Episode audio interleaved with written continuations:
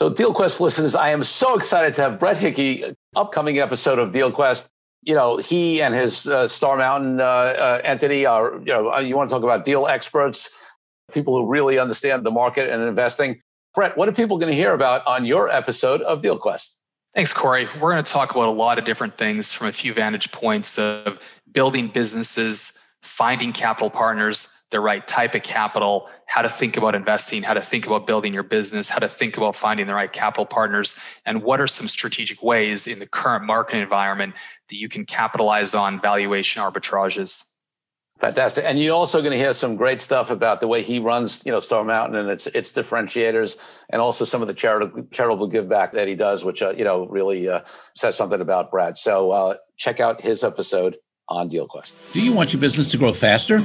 Are you open to new and out of the box ways to drive revenues and increase value? How do you imagine the most successful entrepreneurs and business leaders double, triple, or expand their businesses tenfold or more? The answer is deals. This is a weekly podcast featuring conversations with business owners, executives, and leaders as we reveal behind the scenes details that give you, our listeners, the confidence to pursue your own deal driven growth. On the show, we discuss a huge variety of deals, everything from large, complex mergers and acquisitions to smaller deals that you can do even without significant capital. My name is Corey Kupfer, and I've been supporting deal driven growth for businesses for 35 years as a successful entrepreneur, professional negotiator, and attorney. My goal is to help you strategize, plan for, find, and complete deals that will help your company grow faster. Welcome to the Deal Quest podcast. Let's get started. Brett Hickey is the founder and CEO of Star Mountain Capital, LLC, a nearly $1.5 billion asset under management specialized U.S. lower and middle market investment firm. Star Mountain employs a data driven approach to provide value added debt and equity capital to establish small and medium sized companies, leveraging its large market expertise, scale driven resources, and long standing relationships. He's got over 40 team members, 35 senior advisors, the full bio is going to be in the show notes, so I'm not going to read it all. It's uh, you know Brett's got a major impressive background, serves on a number of boards, both uh, business and nonprofit. And this is something I didn't know about him. He was a former Canadian national gold medalist and North American medalist in speed skating. That's news to me. So, Brett, welcome to the Deal Quest podcast. Thanks, Corey. Yeah, it's cold. It's cold in Canada where I grew up, so skating gave me something to do. Right, right, right. Speed skating. If not, it would have been hockey, right? That's right and so both I, in that case. I have uh, I have some teeth to prove it. I love it. I love it. I love it. So uh, I actually do want to take you back to your childhood because when you were 8, 10, 12 years old growing up, what did you want to be when you were a little kid? Because my guess is an investor, you know, running funds and whatever, probably wasn't it. Was it sports? Uh, what was it uh, at that age? Yeah, it's a good question. Uh, sports probably would be the key driver. As you may know, Corey, I grew up in a very small town in northwestern Canada of under 10,000 people.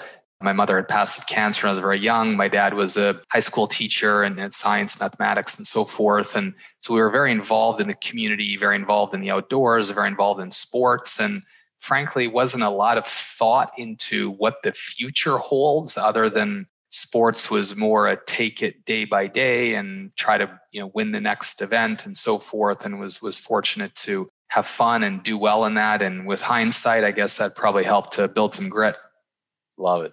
And what was the first deal of any type? I'm not talking it doesn't have to be a major investment deal when you're an adult maybe something as a kid or anything that comes to mind. The first thing you would consider a deal that you ever did in your life?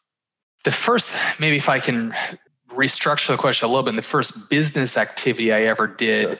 was there's two things. I can't remember which came first, but there was an empty small classroom in the high school that I went to.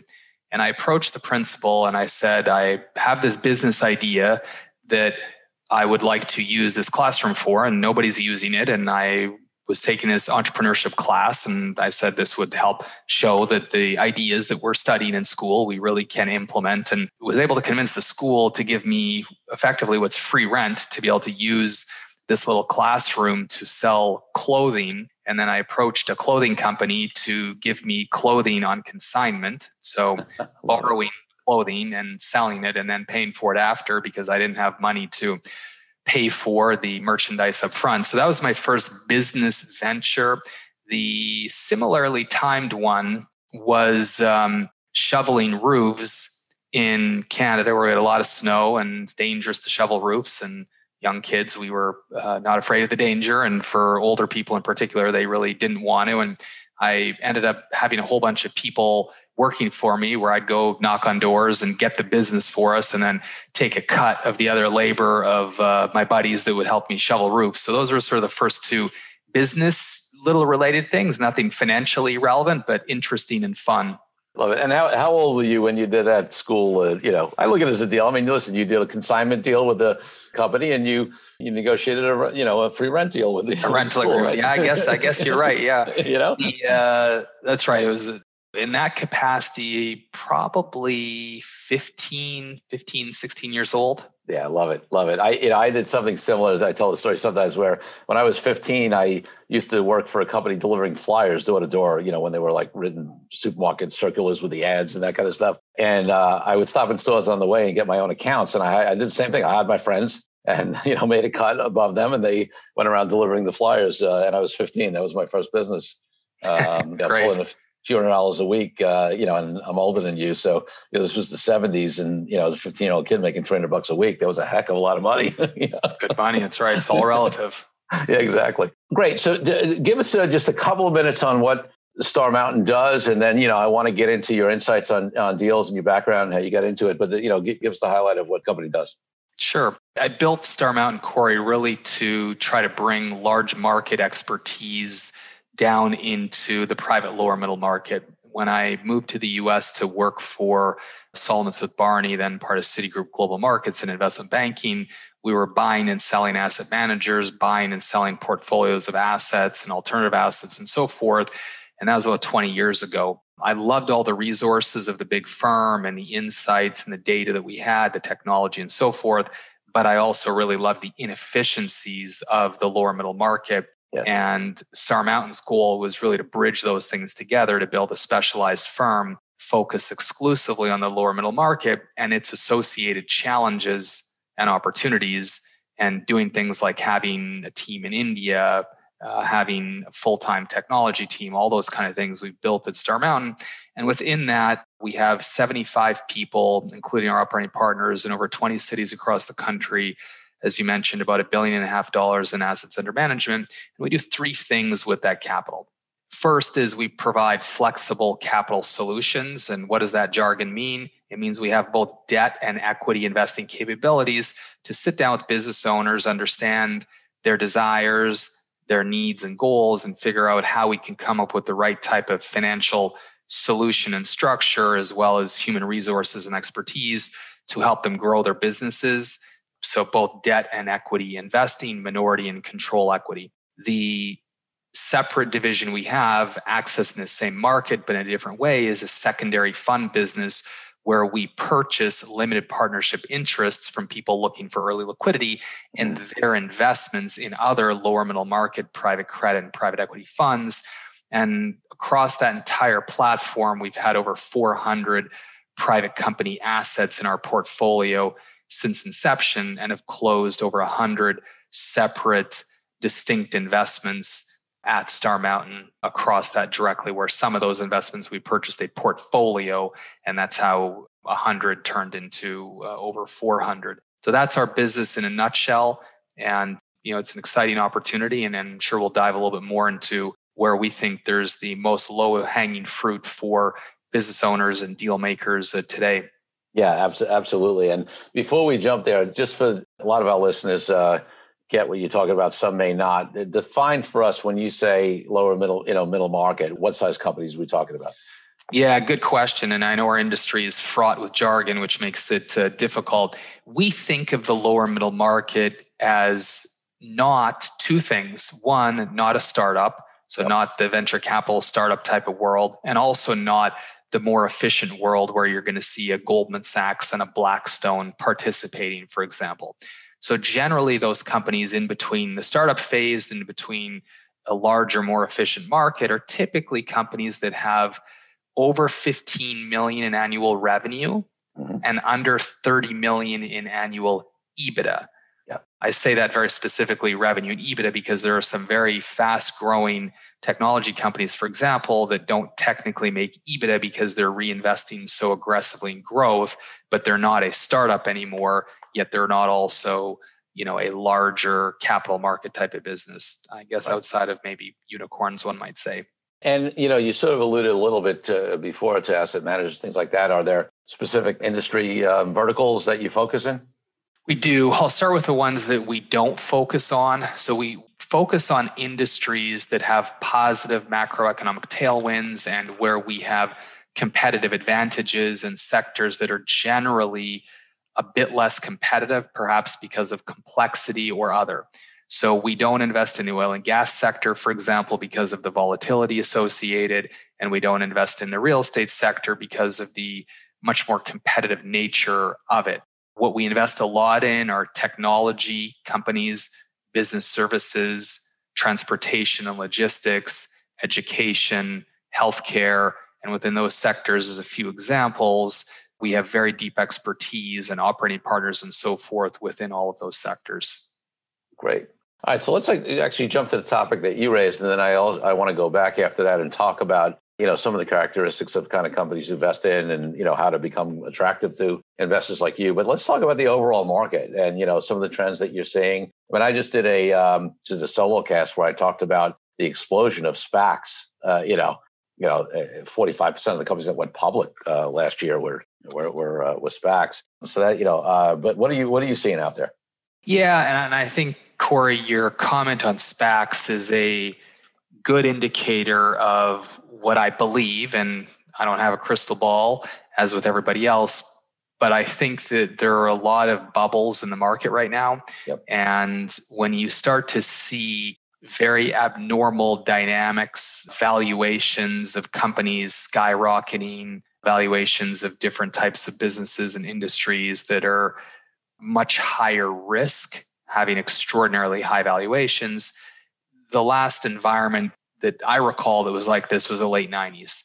Mm-hmm. And I think that we currently have, from a data driven approach, a lot of risks and a lot of black swans out there that could cause for you know another recessionary type of environment and perhaps popping of certain bubbles in cryptocurrencies and certain technology, unicorns that may lose their wings, and so forth. Now, there will be a lot of people within those sectors that also make a lot of money. Sure. But it's high risk. And look, if you're thinking you might make 10, 20 times your money, I presume you understand the risk that you might lose all your money. And so, presumably, most people that are uh, in that space understand the, the risk reward and they look at that eyes wide open. But I do think there's a lot of that going on. And human nature tends to be a bit of a herd mentality.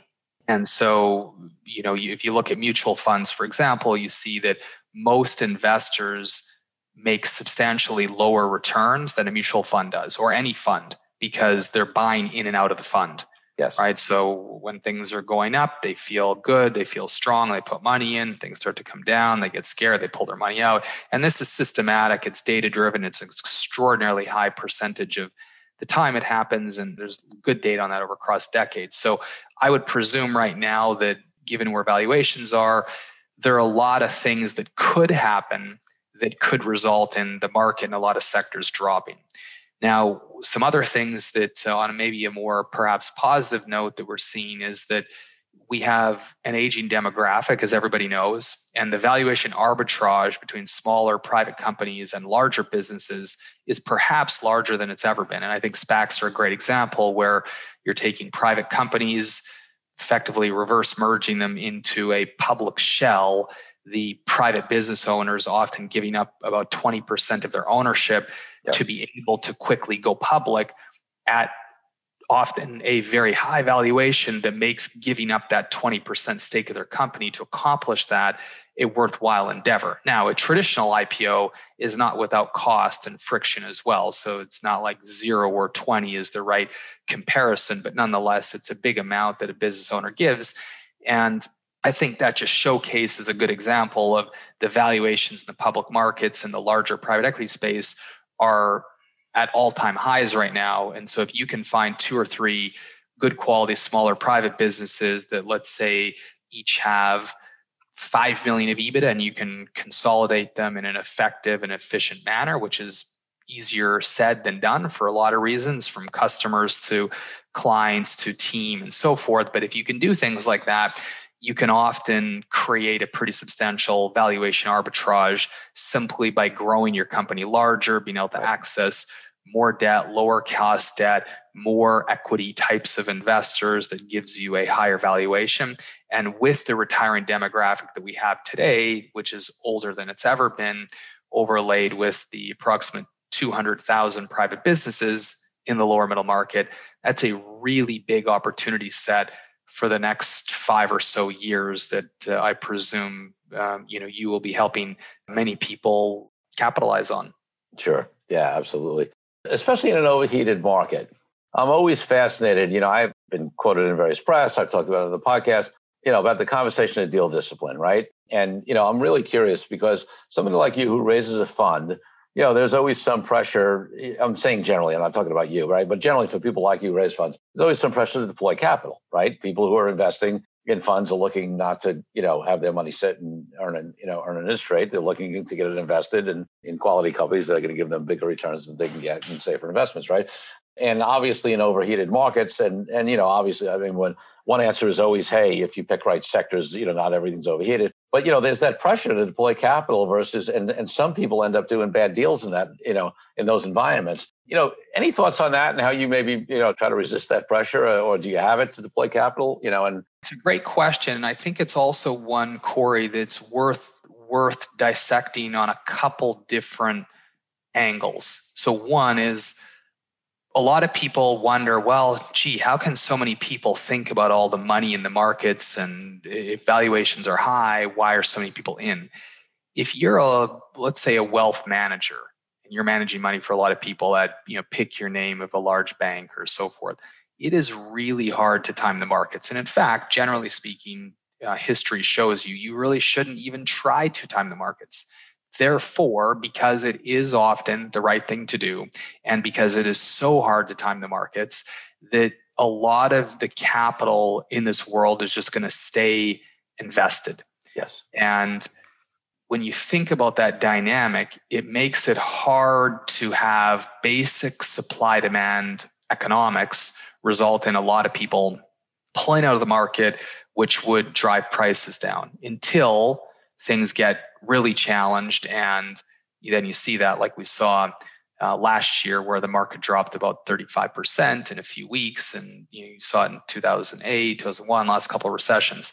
But I think that it's worthwhile just understanding that dynamic that a lot of people have to keep their capital invested. And in many cases, even if it's frothy, that's still the right decision because you're going to hopefully be also staying in the market when valuations are better. Now, let's go deeper into the alternative investment market and private funds that don't have to stay invested. And for firms like Valakis Star Mountain that doesn't have to stay invested, some of the strategies that we deploy are really focused around simple premise. I always like to say I'm a simple Canadian. Help me understand how the puck gets from here to there and help me understand how you're motivated for the puck to go in that net. Right. And alignment of interest is critical. So one of the things that we always think a lot of within the culture of our firm is that we're 100% employee owned. 100% of our employees share in the carried interest profits of our investing, and 100% of our senior team and a deal team for the senior team have personal capital invested in all of our deals. Great. And so when you do want to make investments because if you don't make any investments, you have zero chance of profit. So you do have to make investments at some point. You want to make sure that your funds are structured appropriately relative to the amount of capital you have, the market opportunities, and the amount of time that you have. So if you have multiple years to put your money to work, you can be more selective in looking for the right opportunities, looking for the right value. And then if you ensure that your team is highly aligned with putting their own capital at risk, then I believe that they are less likely to search for aggressive risk just to put money to work because when they're putting money to work, you want them thinking as a principal to say, what if there's a problem? How am I going to solve it? Could I lose my own money? And I think that principal mentality is critical. And it's one that is harder to find in the larger firms in general, where people tend to be more employees than sure. partners. And that's what I think is one of the things that has assisted the alternative investment industry in producing alpha or excess return over comparable risk markets.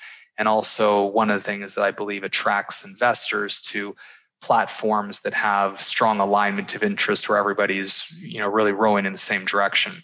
So yeah. i think those are some of the key factors and some of the key things also for people to look for is really focused on alignment and appropriateness of capital market size team size focus and discipline of the team as well.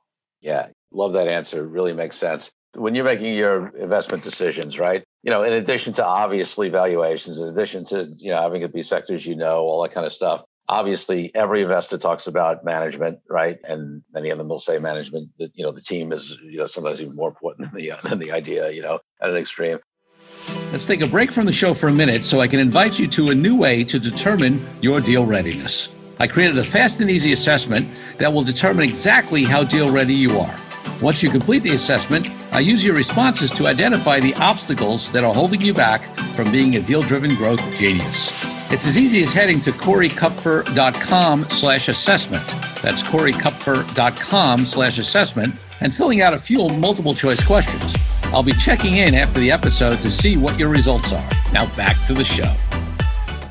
You know, other than those things, what are some of the other things that people don't automatically think about that distinguish a company for you as uh, you know a company you'd like to invest in versus one that doesn't you know make that impression because i'm sure you get inundated with deal opportunities and only you know do a very small percentage of you know yeah no it's a good point uh, corey and, and we're continuing to grow our team. We recently opened up a dallas office denver offices and continue to expand so that we can add more value to more businesses across the country because there are many more great businesses that we'd love to invest in and business owners we'd love to back and partner with and then we have the capacity to invest with, but we're continuing to chip away at that.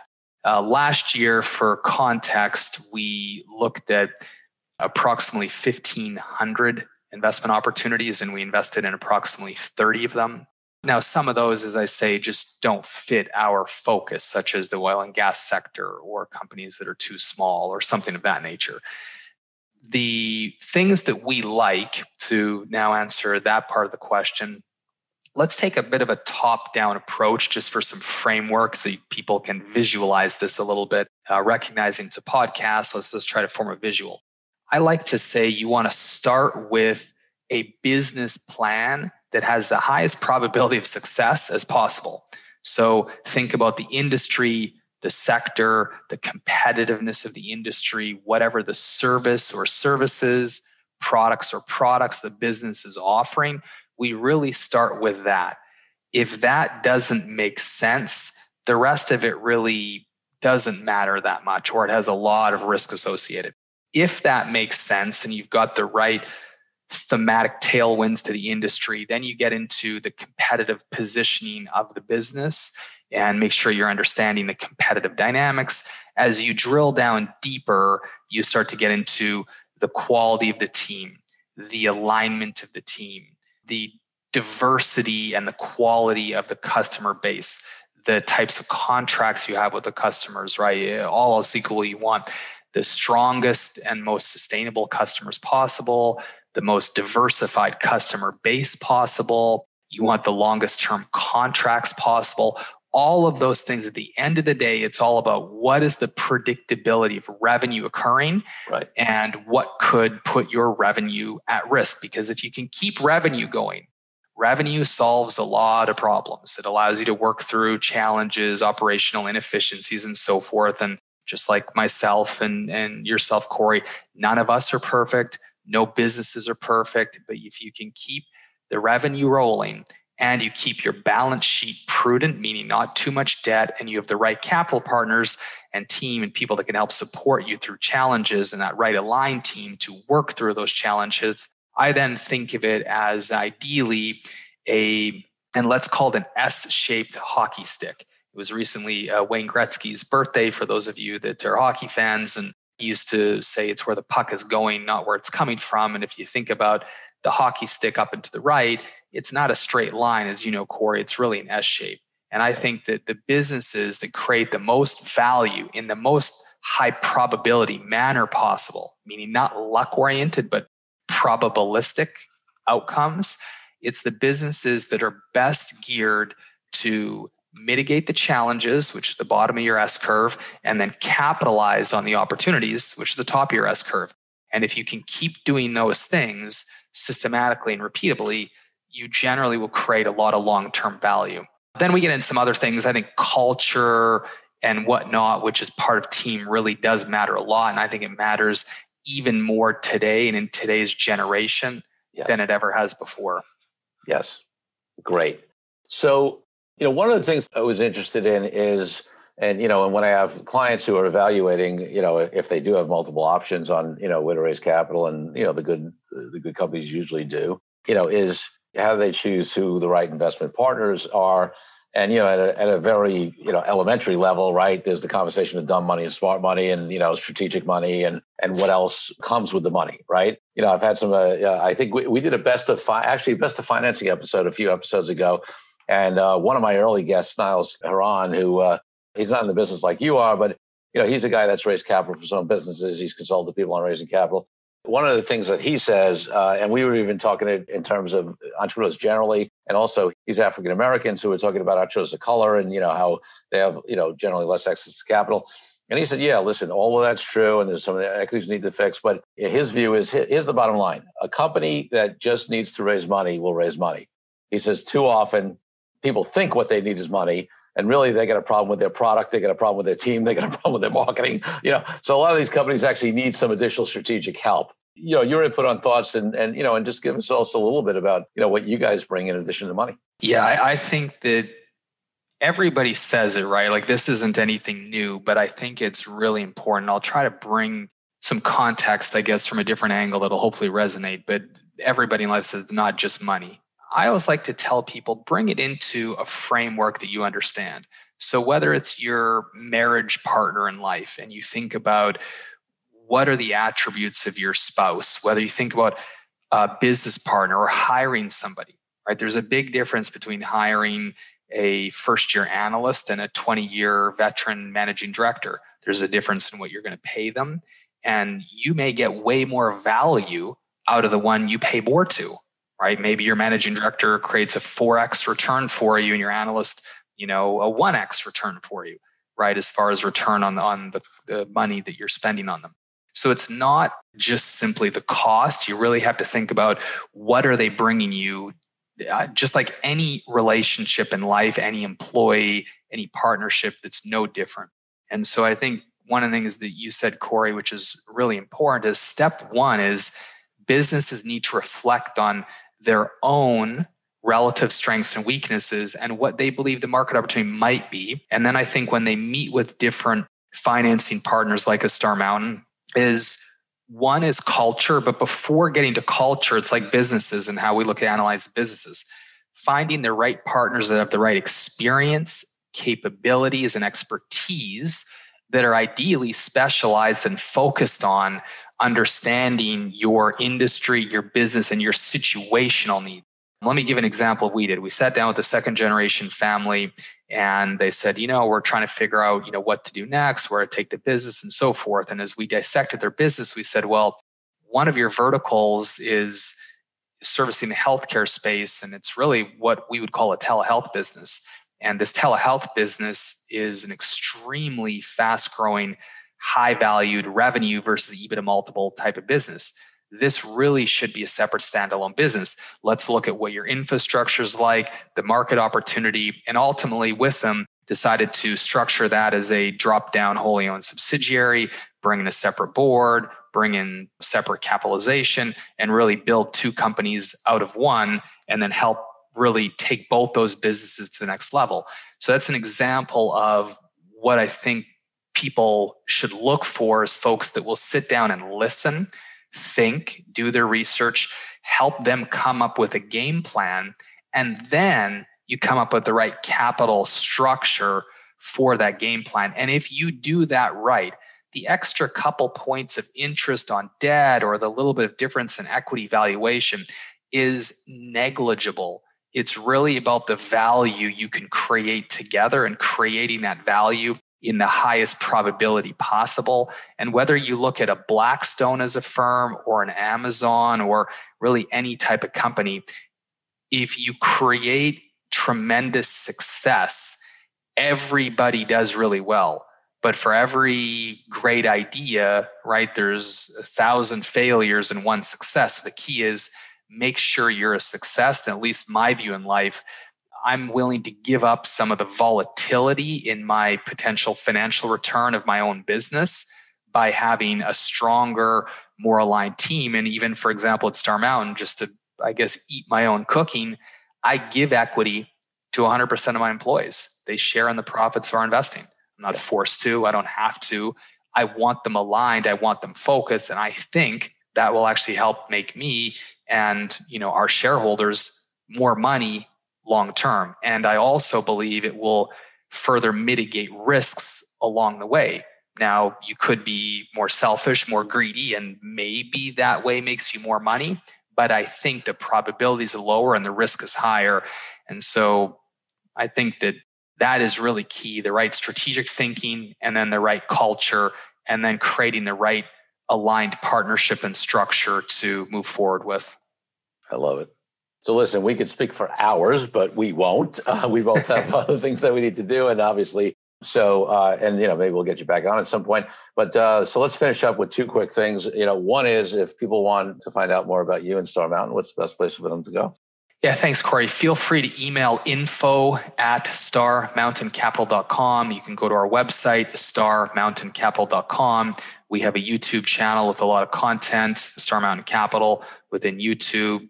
Our LinkedIn page has a lot of content in a, and we have a media section on our website as well. In a non COVID world, which I hope we are trending towards, we uh, historically keynote spoke or hosted approximately 100 events per year across the country, really neat events with business owners, sports team owners, and bringing in a lot of things from the communities that we're a part of to really create some interesting content and collaboration for the lower middle market community in general. So hopefully we'll get back to doing that. And that's always a great way to engage because then you get to meet with us as well as other people. And, and we're not charging for these things or anything, though it is a curated uh, invitation only event system. So people just has to be the right people together. So feel free to email us about that.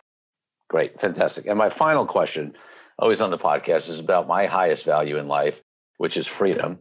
And for me, freedom means, you know, freedom from everything from freedom from all people around the world, from oppression and discrimination to the reason I'm an entrepreneur and run my own my own business. Right? it's a, you know, what does freedom mean to you in your business and life, and uh, you know, how does it apply?